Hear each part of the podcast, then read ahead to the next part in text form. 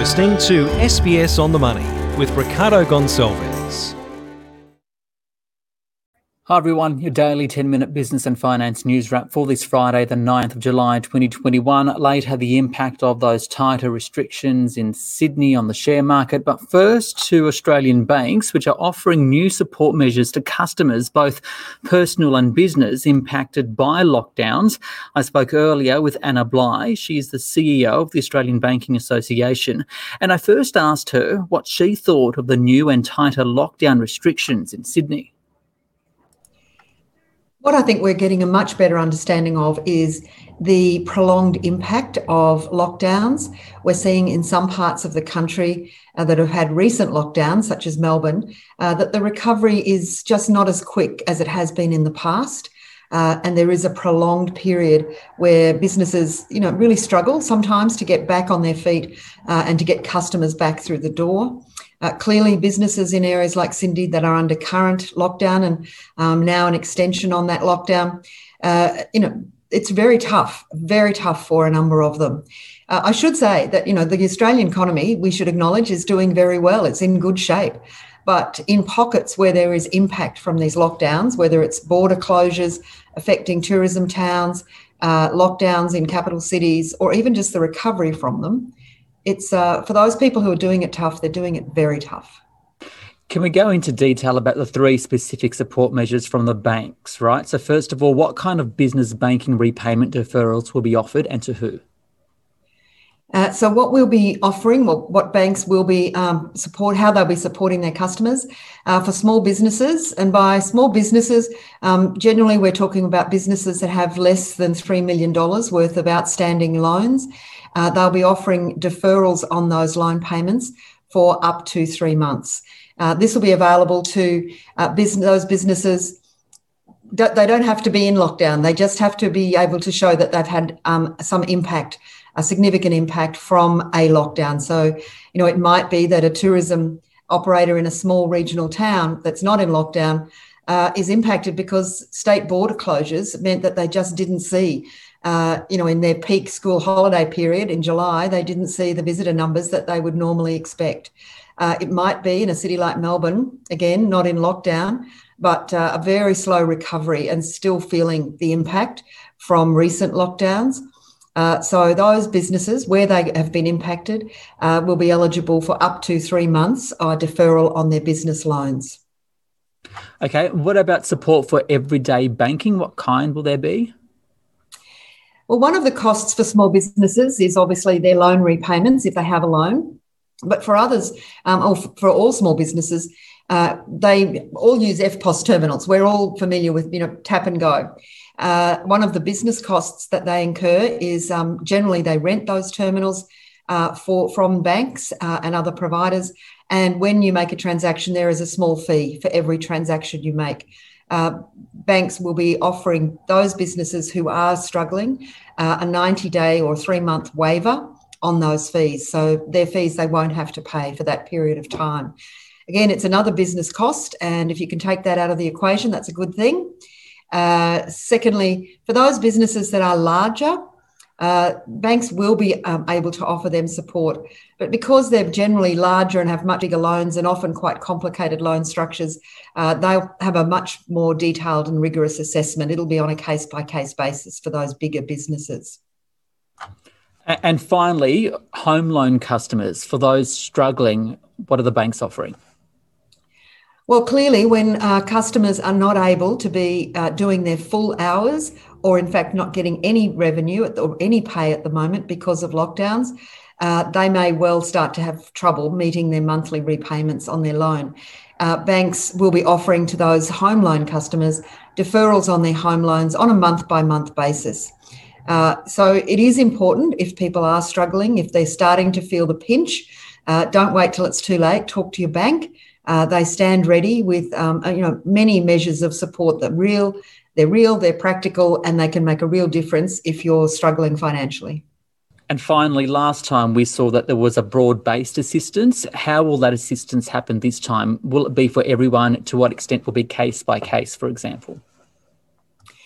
This package is, um, is more targeted. It is available to those who have been significantly impacted as I said, by either a current or a recent lockdown. And so banks will be asking you to give some demonstration of that impact. Uh, of course, your bank also has your transaction record, so they can see in your account if, if, you are not receiving your pay or not receiving any revenue if you're a small business. So it won't be a particularly onerous uh, assessment, uh, but there will be an eligibility requirement that wasn't there last time, and that is some demonstration that you've been impacted uh, by these recent lockdowns. Anna Bligh there, the CEO of the Australian Banking Association, to the Australian share market now, which did fall. It was down as much as 1.6% today, but closed down 0.9% to 7,273 on the S&P ASX 200. Unsurprisingly, because of the tighter restrictions in Sydney, travel stocks declining. Webjet, one of the worst, down 5.7%. Also saw a pullback in technology stocks, Zip off by 5.5%. Viva Energy was the best performer on the 200, up 5.1%. And we also saw a bit of a hit on the Australian dollar, 74.2 US at the close of trade this Friday. That's an eight month low. And it's on the back of fears of a, of a slowdown in global growth because of the spread of the Delta variant of COVID. For more, I spoke earlier with Anton Tagliaferro from Investors Mutual. Well, obviously, we've had a bit of weakness overseas overnight, you know, in, in the major markets, but plus also the uh, the COVID lockdowns in Sydney obviously don't help sentiment, particularly, you know, given that we don't have the JobKeeper um, this this time, so it's a bit un- uncertain as to how it will impact on various businesses' profitability and how long it will last. Can we go into that in more detail? Because the general headlines for general news at the moment is all about the, the extension or the, the harsher restrictions in Sydney in terms of the lockdown. Investors, do they care? And is that being reflected in the market? Look, again, on a day to day basis, obviously there's lots of news always um, crossing the, the wires, you know. But look, as I said, in terms of sentiment, and, and bear in mind, you know, the Australian market was close to record highs anyway. Um, so look, it was probably due for a pullback. And I, I, guess this Sydney lockdown just creates the uncertainty. You know, will Melbourne be next? Will Brisbane be next? You know, when does Australia finally get out of um, this situation? Uh, as many major economies around the world seem to be now uh, emerging from it. So I, I guess there's, there's, that uncertainty. From a longer term point of view, um, you know, does it really make a big difference to companies' valuations? Probably, probably not. But in terms of sentiment and in terms of short term profitability, sure, you know, it has an impact. The Australian dollar, it's at its lowest point so far this year. Why? And surely that must please at least the RBA, which has been saying that consistently that the next increase in interest rates won't likely happen until at least 2024. What's the market thinking? So look, the, the Australian dollar again, it's, it's again a, a currency rate is a, a, reference between two currencies, and, and, and the Australian dollar has been weak mainly because of US dollar strength. Because um, if you look at the Aussie dollar versus the euros, you know it's relatively stable. They're at 0.63 or whatever. So, um, look, the, the, the, lower dollar is actually good news for Australia. You know, it helps all our exporters, helps all the resource companies. Um, also, you know, companies with international exposure like Amcor, like Orica, etc. Obviously, from a translation point of view, it's a plus. So, look, a, a bit of weakness in the Australian dollar is, is a plus, if anything. It's not it's not a negative. Although, having said that, in the short term, it may cause some overseas investors to panic and sell out of Australia because they see a bit of weakness. But generally, for major companies, it's good news.